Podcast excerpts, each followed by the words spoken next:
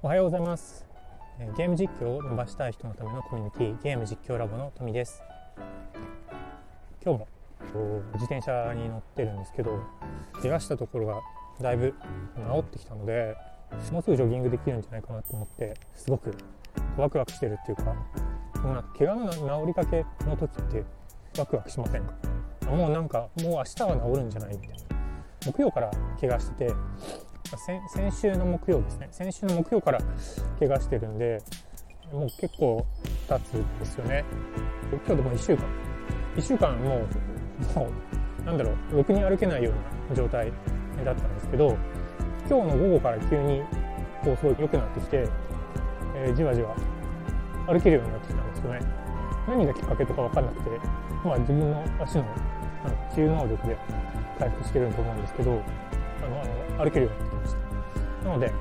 まあ、明日は難しいかもしれないんですけどもう少ししたらジョギングもできるようになるなと思ってすごく喜んでます。今日は何の話をしようかなっていうと今日は目的って結構忘れがちだよねっていうことです。目的。えー、なんだろう。目的結構多層な話ですよね。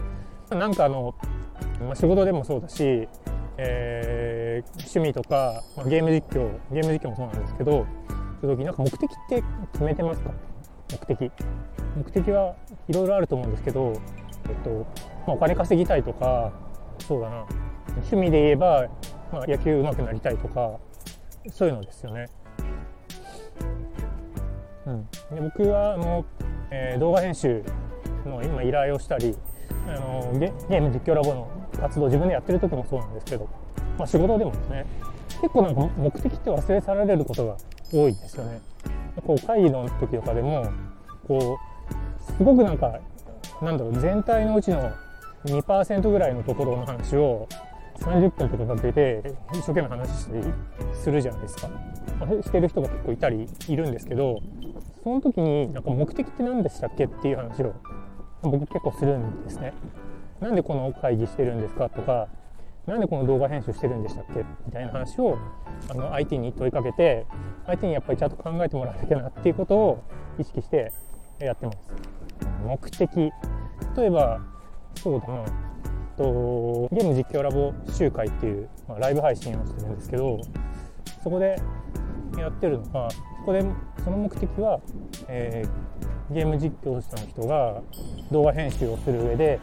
え、役に立ちそうなことを、え、動画編集者の目線とか、ま、僕が視聴者なので視聴者の目線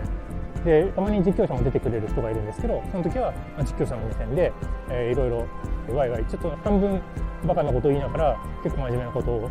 してお互いためになるっていうことを、えー、と意識してやってます。でゲーム実況ラボ集会の、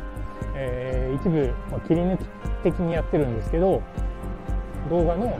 を3つに分けてで3つのコンテンツを作るっていうのを、えー、ゲーム実況ラボのコンテンツ集的に作ってるんですけども、えー、そちらについてはもうゲーム実況が好きな人がもっとなんかディープに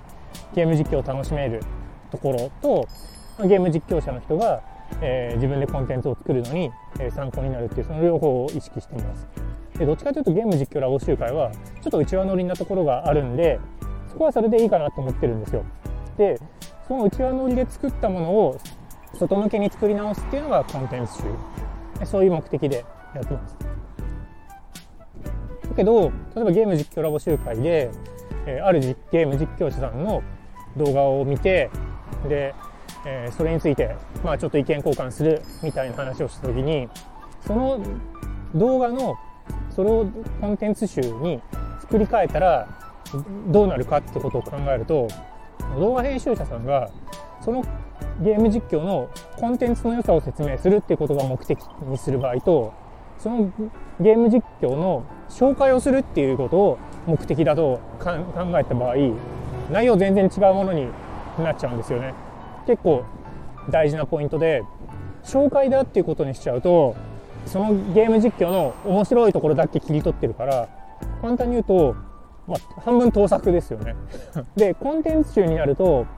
僕たちの発言が主になるんでこのゲーム実況の面白さを僕たちがどう感じてどこが優れているかでどういうところを、えちょっと直したらもっと面白そうに見えるかみたいな話をするそれコンテンツじゃないですか。そういう、こう、ちょっとしたことですよね。目的が伝わらないで、こう、なんかずれたことやっちゃうってことが結構、あの、あります。で、これ、どこでも起こるんですよね。もう家族で旅行する時でもそうだし、あとないんだな。まあ仕事ですよね。仕事の中企画の会議をする時もそうだし、